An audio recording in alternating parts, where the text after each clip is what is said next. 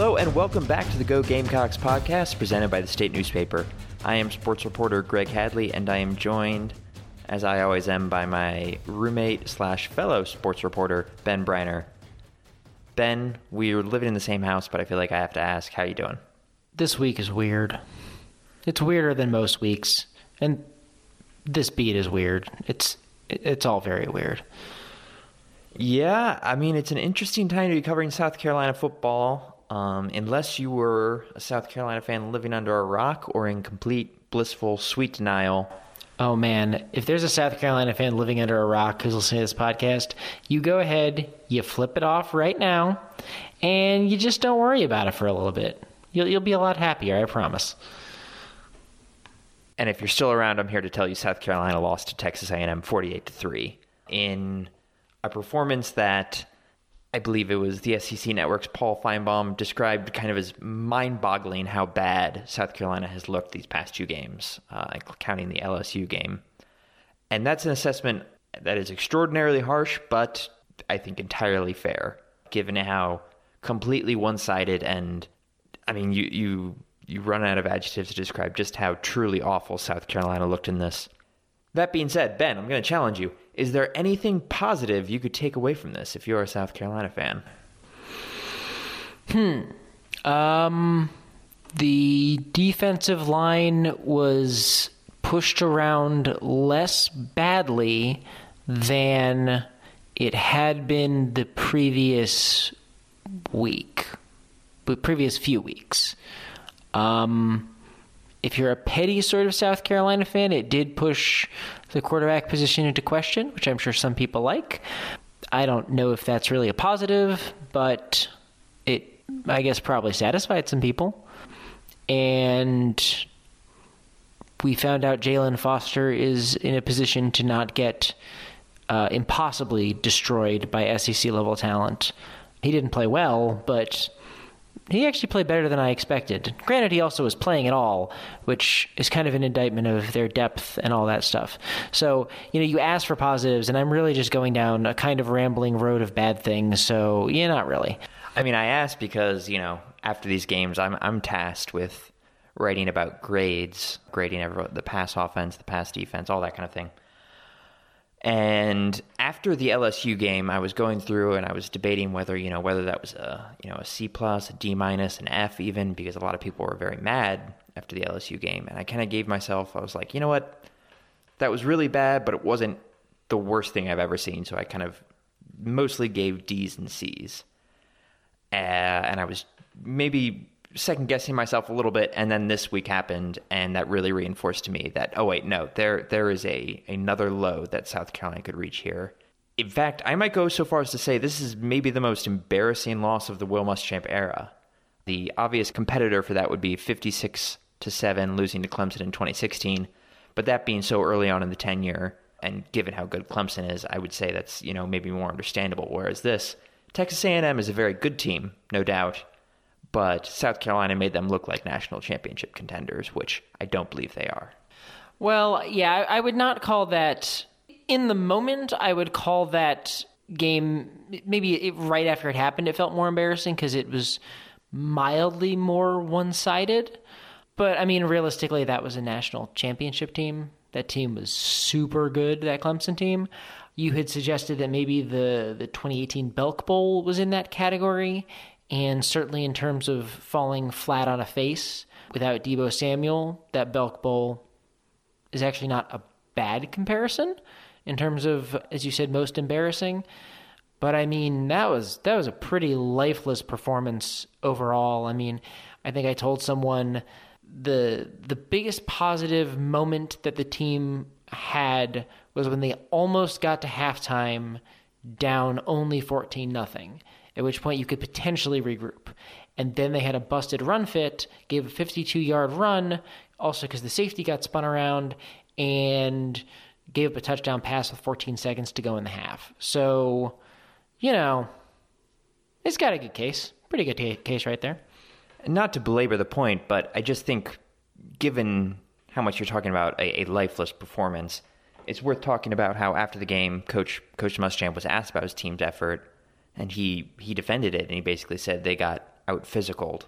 And to me, I mean, you could argue back and forth about whether that's coach speak or not, but either way you slice it, that is not a good look for South Carolina because either they, they didn't have the effort, they fell flat on their face, and there was something missing there, and that's that's not good. Or they got out physicaled, which means that they don't have the talent to compete on an SEC level with a good but not conference championship winning team.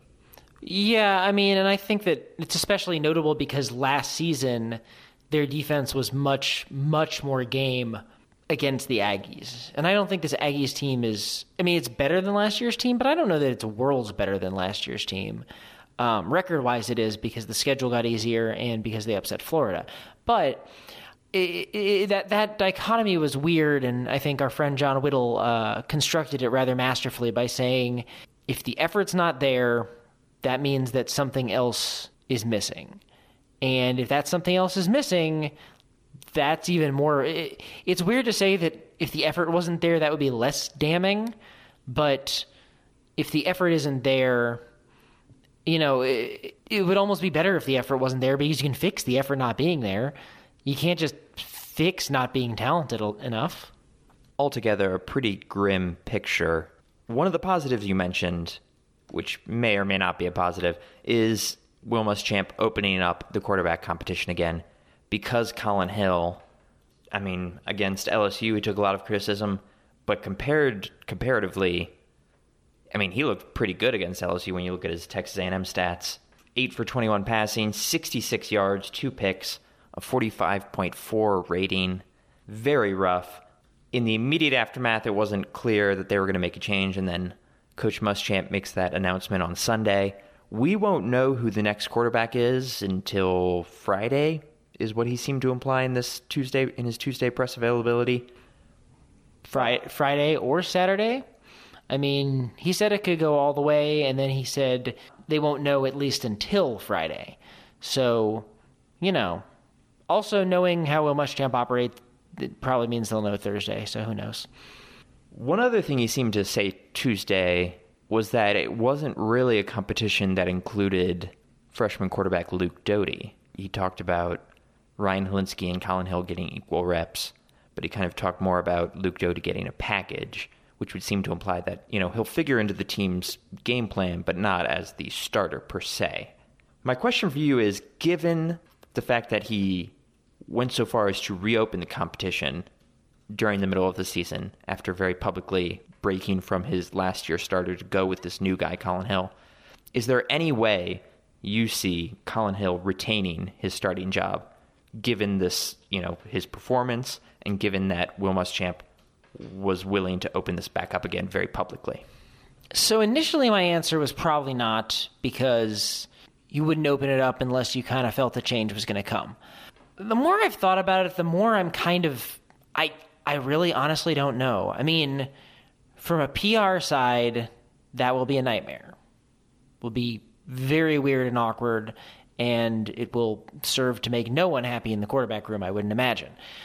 On the other hand, you know, if they think they can score 40 on a bad Ole Miss defense and they think that Collin Hill is better to do that and Ryan Hilinski doesn't practice nearly as well as they hope, I, I, I honestly don't know. I mean, it I, I, guess I wouldn't be surprised. It it feels weird to say. I mean, I, I find myself very waffling on this just because all the reports we got through camp were that Collin was a good step ahead of Ryan.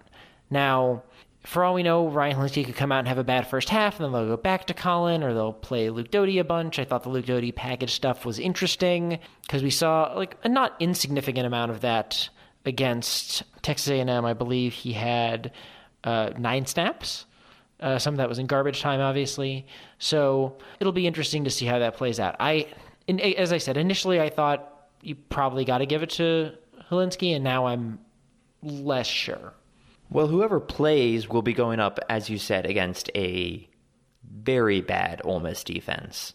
Uh, they rank last in the SEC in, uh, you know, opponent's completion percentage, second to last in passing yards per game. Going into this matchup Saturday, whoever wins that starting quarterback job will be in a position set up immediately to succeed, it seems like.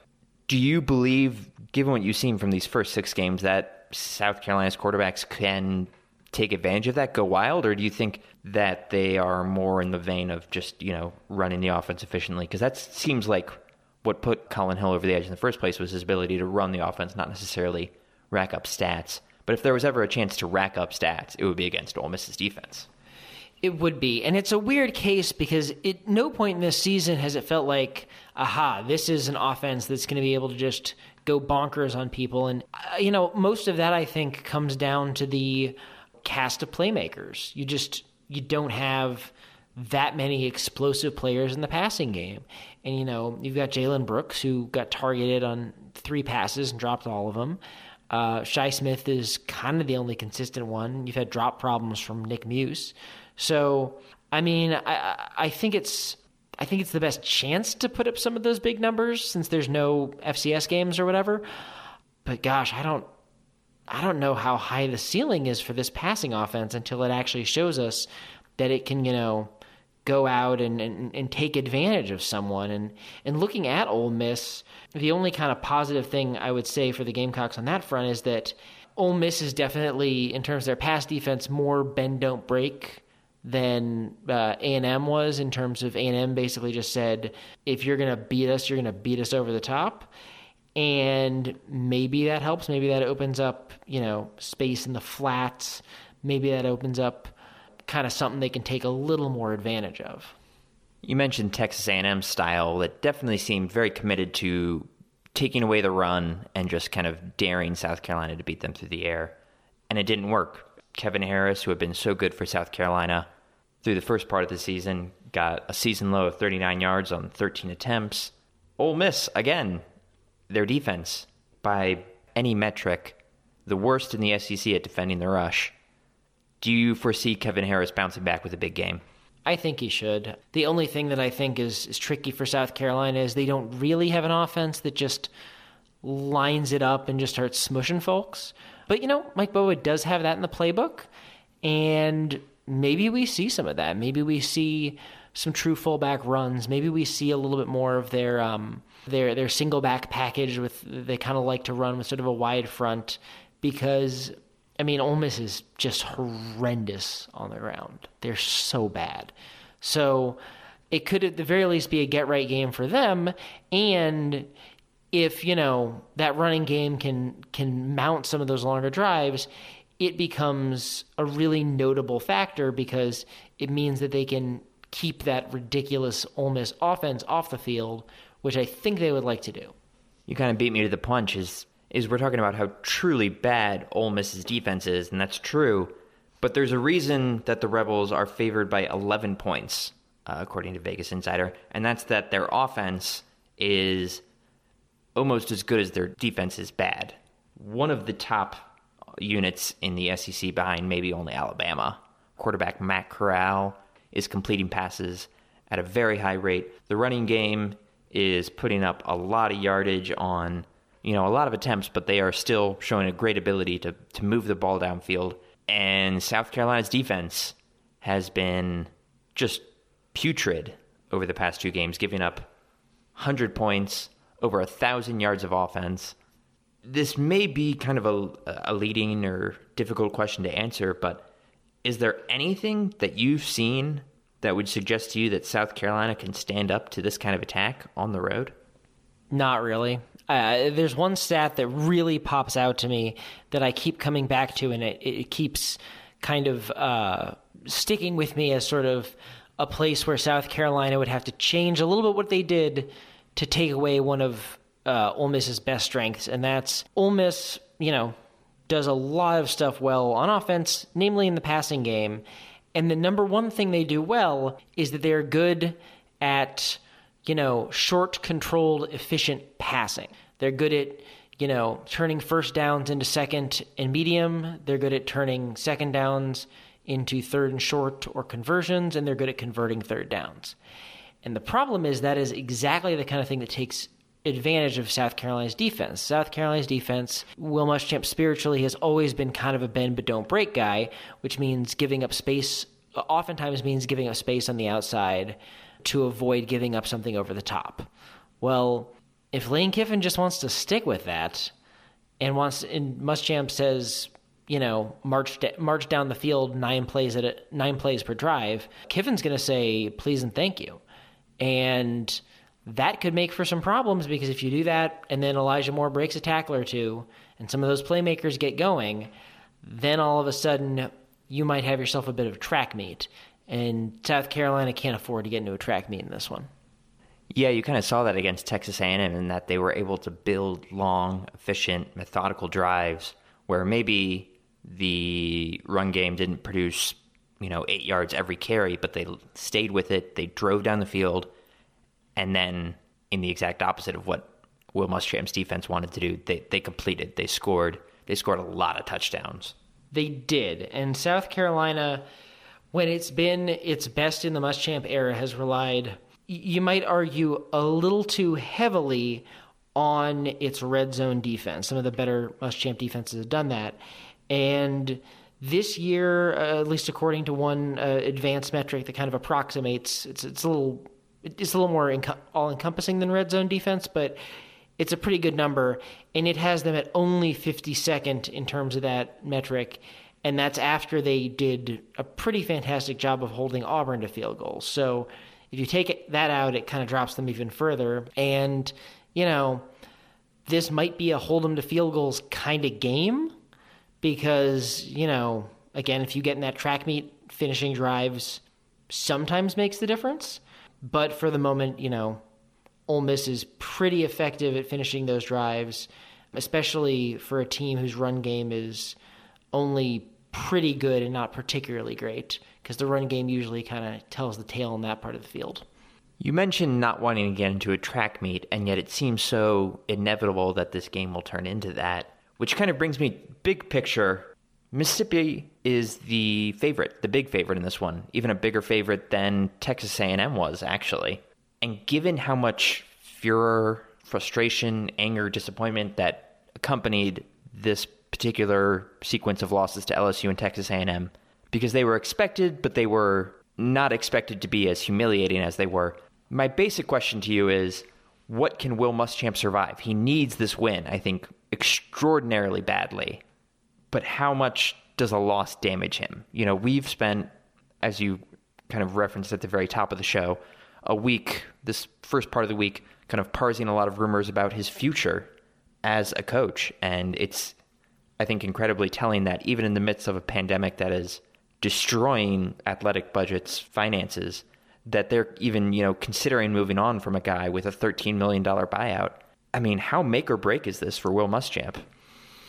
Well, I know there's been some scuttlebutt that it could be extremely make or break. I haven't confirmed that. I don't know it. And I, I, I think some of it you have to let play out because some of it is mood.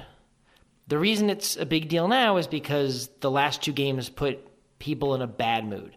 That's common fans who might complain and might not renew their just regular season tickets. And to be honest, that's probably the big money boosters. And realistically, if any move happens, the big money boosters probably have to finance it because this athletic department's going to have to get a loan from the SEC, realistically, to meet budget this season. That's a reality. Or they're going to have to just cut all the way through the bone. So you know, with that kind of financial situation and the financial strain that comes, you know, with all the moving parts of buying out a coach, you're going to need someone to pony up. As you know, has been kind of mentioned a couple spots. Bob McNair was one of the big donors to that athletic department. He passed a few years ago. They have a new $50 million football facility. That ain't cheap. That comes, you know, partially. It's athletic debt financed and has to be paid down. Um, I, I, should say, I believe that's athletic debt finance, not 100% on that. But, you know, you would either have to come to a point where the money people are threatening to pull money seriously, or one of them ponies up, and really one would have to pony up. So it depends how mad people get. If Ole Miss hangs 60 on them, is someone mad enough to cut a check, or are several people mad enough to cut a, to cut checks that total in the multi millions of dollars? Then you could see it, I think. If they're not, it drags out. And then, you know, how long does it drag out? Where do we go from there? Any win gets Muschamp a little breathing room. But I mean, you know, it's it's year five. And, you know, not having a good record wouldn't, I don't think, would have been a killer this year, but not having a good record and looking tremendously bad is. And, you know, this was supposed to be like a really, really brutal schedule. Right now, schedule's ranked, uh, I think one outlet has it about 18th nationally, which is hard, but isn't quite as you know it's not as hard as it was last year not as hard as it was the year before and you can explain off a bad schedule but all of a sudden when tennessee starts looking pretty mortal and lsu doesn't look that good and you're getting the doors blown off you you know that might change some hearts and minds you kind of referenced it but even a win this weekend despite the fact that they are not favored to win so this would be this would be a pretty sizable upset if they were to be able to pull this off. And yet, even that, I don't think would, you know, cool the embers on Muschamp's hot seat all that much. Well, I I don't know if it would cool it, but it basically would just transfer more weight to next week. Because if you're good enough to win on the road at Ole Miss, you should be good enough to beat Missouri at home. And if South Carolina were to pull two wins off and get to four and six, that's probably head above water kind of situation. But you got to do it. And this team to this point has yet to really do it. So I think at the end of the year, maybe we look back and we all have kind of different feelings on that front. But, you know, for now, uh, Muschamp kind of said in his weekly press conference, he said he's just focused on four opportunities remaining you know, starting with the first one against Ole Miss. And that's kind of the way he's got to look at it because each loss makes life a lot harder, and each win moves them a little closer to being able to, you know, step off the gangplank for another off season at least. It also opens up the fascinating question, which is if they did get to four wins, would they accept a bowl? Because realistically, the PR value of winning a bowl would not be all that high, and the PR value of just getting skunked in a bowl would be horrendous. Man, you are really trying to depress fans talking about Mizzou and then a bowl game. I don't think they want to think that far ahead. Listen, man, as I said at the beginning, it's been a weird week. All right, well, we will be back next week to dissect whatever happens this weekend in Oxford, Mississippi. Ben, have a great trip. And uh, we will also have more coverage as we get closer to basketball season as well. Uh, and hopefully, we'll have some, some more people on the pod to discuss that. So, thanks for listening, and remember to subscribe wherever you get your podcasts.